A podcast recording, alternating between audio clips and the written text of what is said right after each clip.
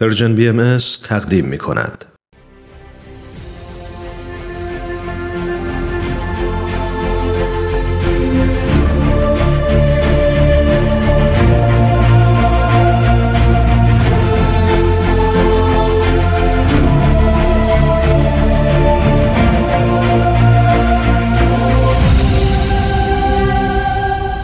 چشمه خورشید نگاهی به آثار حضرت باب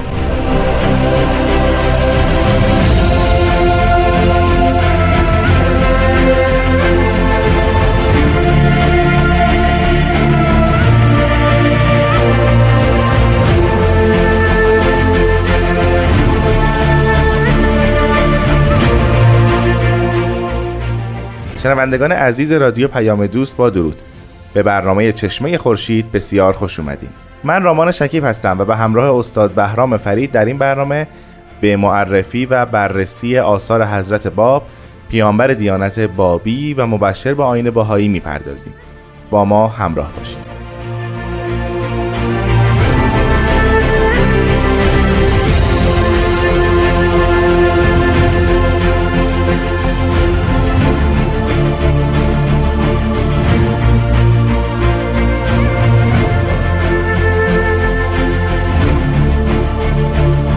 فرید وقت بخیر. خوشحالم که میبینمتون.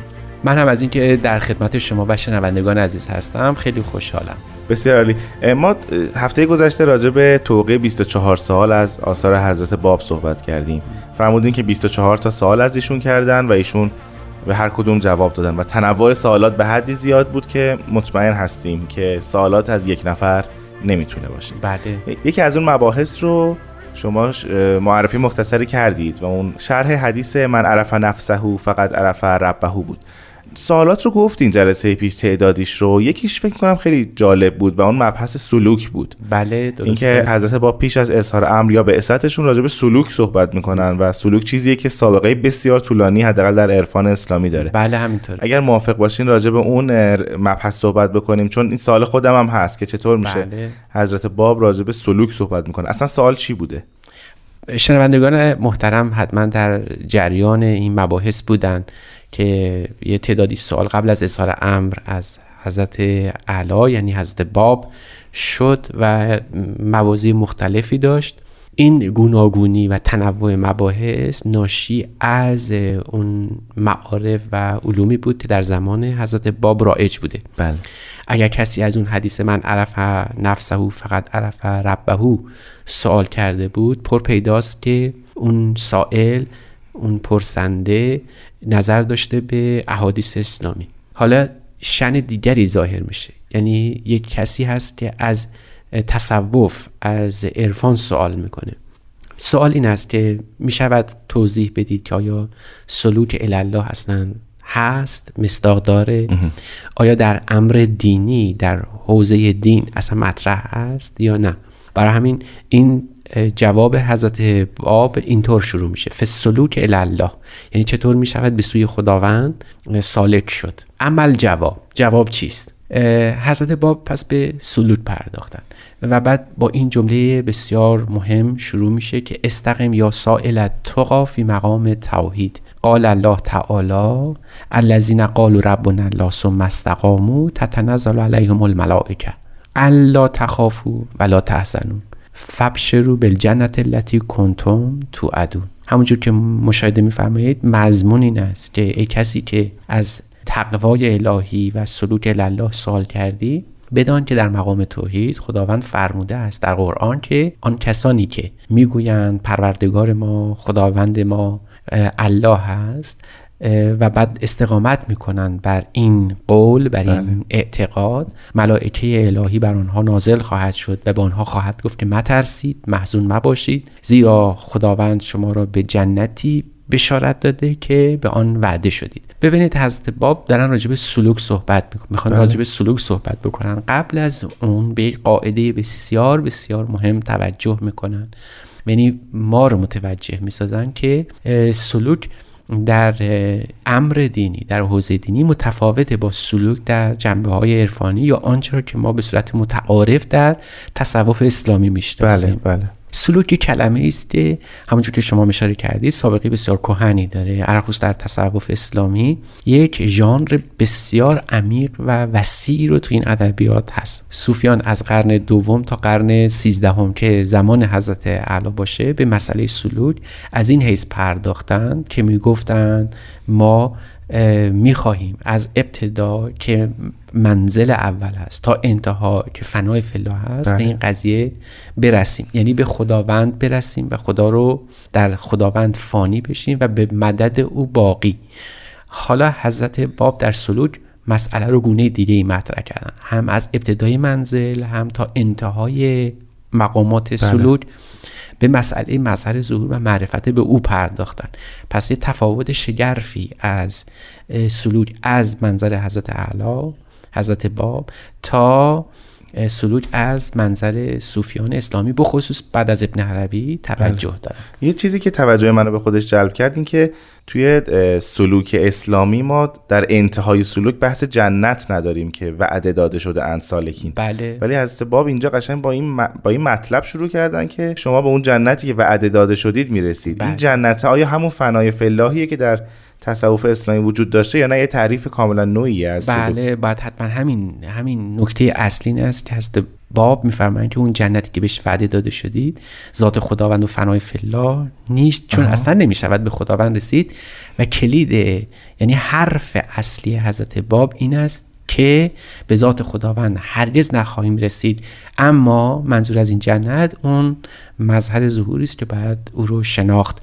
و به او رسید و این مسئله زورم در هر زمان البته شخص خاص هست. پس سلوک الالا در تصوف اسلامی منجر میشه به یک انتهایی که پس از او چیز دیگری نیست. یعنی سلوک از منظر حضرت باب منتهی میشه به معرفت مظهر ظهوری که با هر دین جدیدی از سر نو تجدید میشه.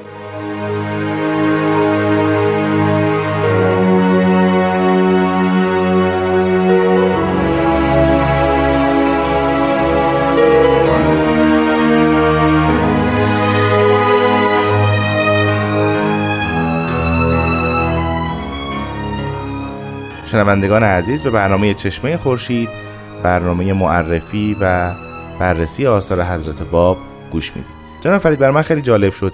توی شرح حدیث من عرف نفسه فقط عرف ربه حضرت باب مظهر ظهور می‌ذارن مرکز بله. توجهات. یعنی در شرحی که از اون نفس یکی از شروعی که از نفس میدن یکیش مظهر ظهور می‌تونه باشه. همینطوره. و حتی رب با توجه به شرح نفس. اینجا هم باز مقصد از سلوک باز میشه مظهر ظهور. یعنی درست. هدف از سلوک فنای فیلم مظهر ظهور مثلا. بله همینطوره. یعنی کلا گویا همه چیز اینجا حول مظهر ظهور میچرخه. ما عالمی برای مظهر ظهور قابل درکش نی... قابل درک نیست برامون و همه تلاش های روحانی ما به مظهر ظهور می‌رسه. بله همینطوره. پس برای میشه اینجوری گفت که حضرت باب اون اندیشه اصلی سلوک الله یا تصوف اسلامی در سلوک رو دارن اصلاح می‌کنن.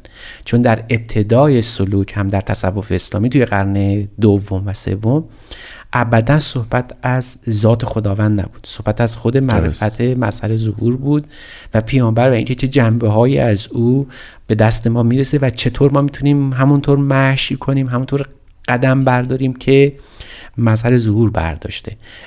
صوفیان اسلامی در قرن اول به زهد توجه می‌کردن بله. و اینکه برسن به جایی که و اینکه علا خلق عظیم باشه. یعنی حضرت محمد رو به عنوان عالی ترین شکل رفتار انسانی بشناسن این آهسته آهسته دور شد تا به ذات خداوند رسید و حضرت محمد به عنوان مظهر ظهور فرع خداوند قرار گرفت. بله. برای اینکه مقامات متعددی از انسان ظاهر بشه حضرت محمد رو نادیده گرفتن. یا اگر هم بهش اهمیت می‌دادن اونقدر نبود که بخوان به خود او برسن. می‌خواستن به ذات خداوند برسن. درست. اینجا حضرت باب اول همین رساله رساله سلوک ما رو متوجه می‌کنن که دین چهار رکن اصلی داره. توحید است و نبوت ولایت است و شریعت. این بله. یه انقلابی است در تصوف اسلامی. بله. چون در تصوف اسلامی توحید هست نبوت هست ولایت هست. ولی شریعت هرگز جایی نداره در این, در این سلوک و انتهای سلوک بخصوص درسته. چون اونها معتقدن اذا ظهر الحقائق بطل الشرائع. وقتی حقیقت می‌رسیم دیگه شریعتی نیست. حضرت باب میفرمان این خطایی است فاحش. و البته مهلک در امر دین. یعنی اینکه ما توحید هست نبوت هست ولایت هست. یعنی ما این این سلسله از فاهمه انسانی در رسیدن به خداوند رو قبول می‌کنیم. اما تنها راه رسیدن به ولایت نبوت و توحید همون شریعتی است که او وضع کرده. بعد حضرت باب در این اثر میفرمایند که یکی از مهمترین ارکان سلوک الله این است که بدانیم الطرق الله به عدد انفاس الخلائق. می‌دونید این به طرق گوناگون بله. روایت شده. یعنی راه های به سوی خداوند به تعداد نفس ها یا انفس مردمان است. اما بلا فاصله بعد از این بیان می‌فهمن که اما بدانید اینجا این نفس نفس واحد است. چرا؟ چون دین دین واحد است. این جمله فوق العاده در این توقی حائز اهمیتی چون داره برای اولین بار قبل از امر باهایی در دین بابی این جمله مطرح میشه که مد دین و الا دینون واحدون. دین چیزی جز یک دین واحد نیست. یعنی اینجا حضرت باب دارن به شنونده القا می‌کنن که این خط کشی کردن ها در ادیان متفاوت بالکل اشتباس. گویا خداوند اصلا چندین نیاورده. خداوند هرگز نخواسته که ادیان متعدد بیاره چون یه دین بیشتر نبوده. چی میشه که از سلوک به اینجا می‌رسن؟ یعنی می‌خوان ما رو متوجه چی بکنن که از سلوک به اینجا می‌رسن به این مفهوم واحد بودن می‌رسن؟ شاید به این خاطره که اگر انسان به اون آیه منتبی در خودش نظر بکنه جز امر واحد چیز دیگری متوجه نمیشه. پس بنابراین در همه انسان ها یه امر واحدی وجود داره یک آیه واحدی وجود داره که با شناختن اون البته به شناختن اون وحدت دینی می‌رسیم. این خیلی مهمه که وقتی یک فردی مسلمان است تصور این که با مسیحیت متفاوته باید بالکل تغییر بله. کنه این اندیشه. بله. اگر کسی مسلمانه فکر بکنه که با یهود متفاوته این باید تغییر کنه. چون باید بریم تمام اینها یک دین بیشتر نبودن و هر کدوم در لول ها یا سطوح متفاوت مطرح شدن. این اینطور اگر به قضیه نگاه بشه متوجه میشیم که اولین اصل در سلوک الهی مسئله توحید یا وحدته بعد این وحدت رو کی می‌تونه تبیین بکنه؟ نبوت. این نبوت به چه طریقی میشه تبیین بشه؟ از طریق ولایت. و این از چه طریقی میشه اجرا بشه؟ میگن شریعت, و برای همین هم هست که حالا در خود شریعت ما اگر بخوایم بگیم که کدوم بخش از شریعت مهمترینه در سلوک الله بله. اینجا جنبه های عملی پیدا می‌کنه. حضرت باب میفرمند مهمترین رکن در شریعت مسئله حب هست. یعنی محبتی که انسان باعث میشه در سلوک به مدد او گامی به جلو برداره.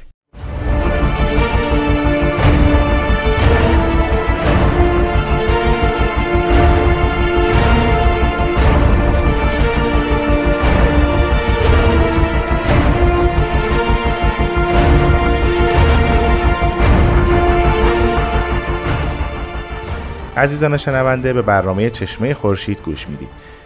جناب فرید یه جنبندی اگه بخوایم مختصر بکنیم این که سلوک از منظر حضرت باب این گونه است که اول از همه متوجه به مظهر ظهوره. یعنی بله. سلوک به سمت مظهر ظهوره. بله و معرفت. و معرفت و شناخت او. مسئله دوم اینه که شریعت تا آخرین لحظه همراه هست. نمیشه بله. شریعت رو کنار گذاشت به هیچ وجه. بله. و خب مهمترین رکن سلوک بابیه یعنی سلوک در دیانت بابیه بله. خیلی برام جالبه که توی همین چند خط اول کلا یک بنای جدیدی به وجود بله، اومد راجع به سلوک چیزی که قبل از اون اینجوری بهش نگاه نمی‌شد بله یعنی یه دگرگونی اصلی داره رخ میده که این بله. دگرگونی اگر خوب به ابعادش نظر کنیم میشه گفت که به همون صدر دین الهی در اسلام برمیگردیم و حضرت باب برای همین هم سفارش می‌کنن که تمام ادیان دین واحد هستن و مسئله حبم که شما مطرح کردید و حضرت باب اینجا ابتدای سلوک مطرح می‌کنن می‌دانید این به آیه اشاره می‌کنن که فوق العاده مهمه در همین اثر سلوک. می‌فهمم وقتی حضرت محمد به معراج رفت و دونه بدون این پله های طریقت رو طی کرد تا به مقامات بلند رسید آسمان ها رو در نوردید تا بله. به عرش الهی رسید به جایگاهی رسید که خطاب رسید که قف یا محمد انتل حبیب و انتل محبوب. به ایست چون اینجا مقام حبه چون اینجا مقام دوست داشتنه. از اینجا بالاتر دیگه نمی شود رفت. حضرت بابام در همینجا میفرمایند. فرمان در سلوک الله گام اول این دوست داشتن یا عشق مفرتی است که ما به هستی داریم. فهمان چهار تا مقام هم بیشتر نیست. حب و حبیب و محب و محبوب. ببینید درست مطابق با همون ارکان اربعه چهار مقامی که ذکر کردن بله. توحید نبوت ولایت و شریعت. فهم در هر کدوم از اینها یه جلوه‌ای در حب پیدا میشه. حب است و حبیب و محب و محبوب. محبوب. اینا چهار تا آیند که در هر کسی متجلی است. در هر کسی وجود داره. بعد حضرت باب میرن سراغ وصول میگن وقتی که سلوک رو انجام دادی و به وارد مرحله سلوک شدی پله های طریقت رو طی می‌کنی باید ببینید که اون وصول الی الله چیست پس همه ما می‌خوایم به این مقام واصل بشیم بله. کلمه وصل به کار برده میشه و می‌دونید مسئله وصل و اتصال یکی از کلماتی است که در تصوف بسیار رایجه درست. اینجا برای اینکه مخاطب خودشون رو آشنا بکنن با اون ادبیات صوفیانه در تصوف اسلامی جمله ای رو به کار می‌برن که می‌فهمن که بدان که وصول همان رسیدن به مقام آیه است که در تو نهفته است برای اینکه به خداوند برسی. اون مقام اسمش تقواست تقوای خالص. و اون مقام بلند وصول الله همون مقام تقوای خالصه. و جالب اینه که مثالی که می‌زنن این است که کم سئل نبی من الانبیا. از یه پیامبری پرسیدن که کیف الوصول الیک؟ چجوری میشه به تو واصل شد؟ ای خدای من. چون فهمان یه پیامبری از خدا پرسید که خدا چطوری می‌شود به تو رسید؟ بله. کیف الوصول الیک. قال الله خدا جواب داد که علق نفسک ثم تعال. تو نفست را که فرو گذاری حتما خواهی رسید. میفهمان که پس اگر مراحل ابتدایی وصول الله رو بخوایم بر بشماریم مهمترین مقام این است که انسان در مسئله وصول نفسش را زیر پا بگذارد. بله. یعنی نفسش را فراموش بکنن. و این چقدر در تصوف اسلامی و در سرچشمه تصوف اسلامی یعنی در قرآن و احادیث اشاره شده بود. قبل من یه سال داشتم قبل از این بحث وصول. ما توی سلوک سلوک در عرفان اسلامی مراحل مختلف و مقام های متفاوت داریم. بله، از, بله. از دو, دو وادی داریم. الا ماشاءالله هم تو میره بالاتر و بالاتر و همینطور، بالاتر. بله. از منظر حضرت باب این مقام ها چند تاست؟ این وادی ها چند تاست؟ اصلا برمی شمارن حضرت باب به این نحوی که کلاسیک باشه یعنی به نحوی که صوفیان شمردن نه تا منزل هفت تا وادی چه می‌دونم شش تا س- اه، عقبه به قول ابراهیم ادهم این این شمارش ها لاقل در این اثر یعنی رساله سلوکی که قبل از اظهار امر نوشته شده باشه وجود نداره. آها. اما بعدها یه مقداری به اون توجه بیشتر شده و در بخصوص در آثار حضرت بهاءالله دقیق تر مطرح شده. اما اگر اجازه بدیم برگردیم به خود رساله سلوکی ببینیم حضرت باب چه خطی رو تعقیب می‌کنه. بله. تا اینجا میفرمایند که ما باید مراقب نفسمون باشیم. اولین گام این است که نفس رو یعنی نفس اماره رو زیر پا بگذاریم. دومین اصل این است که از مجاهده فی سبیل الله غافل نشیم. صریحا میفرمایند که انسانی که بخواهد به خداوند برسه باید اهل مجاهده باشه. یعنی جهاد فی سبیل الله داشته باشه. اما این جهاد به معنای ستیز و نبرد بله. با خسم بیرون نیست دشمن برون نیست بلکه با خود نفس امار است با این نفسی که در ما هست. بعد توصیح می... جهاد اکبر جهاد بله بله همون جهاد اکبر هست. بعد می‌فهمن که مبادا فکر کنی این جهاد با نفست به معنای خار داشتن خود یا ندیده گرفتن دنیاست. یعنی ریاضت رو گذاشتن کنار. بالکل این فوق العاده مهمه در این اثر برای اولین بار حضرت باب ریاضت رو دارن برخلاف آنچه که اهل تصوف میگن مطرح می‌کنن. بله. فهمان لا تقفل عن الاجتهاد ولا تحرم نصیبک من دنیا. یعنی تو بعد از دنیا اون چیزی که نصیبت هست بر ببری بهره ببری. اما خاطرت باشه که اون چیزی که انسان رو از خدا دور می‌کنه همون اشتغال قلبی یا توجه ما به ماسوالاست بله. فمان این فرار کن. فر کل الفرار ان کل ما یشغل و که عن الله فرار کن از هر چیزی که تو رو از خداوند دور می‌کنه. برای اینکه فانه سم قاتل یحرقک. این مثل سم قاتل مونه که تو رو از بین می‌بره. پس تو باید حتما به دنیا توجه بکنی به قدری که از او سهم ببری و نصیب توست. اما از خدا دور شدن یا از خدا غفلت کردن این خطاست و مهمترین آفت است برای رسیدن به خداوند و سلوک الله این خیلی امتحانش سنگین تره که در دسترس باشه در واقع متاع دنیوی و ازش در حد معلوم استفاده بشه تا اینکه کلا ریاضت بکشیم و گوشه نشین. بشیم و استفاده بله. نکنیم خب بله. چیزی نیست در دسترس بله و این این سختره بعد توضیح هم میدن به این نحو که دنیا یه امر بیرون نیست بلکه که امر ارزشی است. میفرمان اصل المانع القفلت عن الله. اصل مانعی که انسان رو باعث میشه به خداوند و معرفت مظهر ظهور نرسه همون قفلت از خداونده بعد به معنای جدیدی از دنیا و آخرت می‌رسن. خیلی ممنونم جناب استاد بهرام فرید که وقتتون رو در این برنامه در اختیار ما گذاشتید و راجع به این مسائل با هم صحبت کردیم. ما این مط- مطالب رو در هفته آینده حتما پیگیری خواهیم کرد. مرسی از شما و تحمل شنوندگان. خواهش می‌کنم. شنوندگان عزیز از شما هم بسیار سپاسگزارم. خدا نگهدار.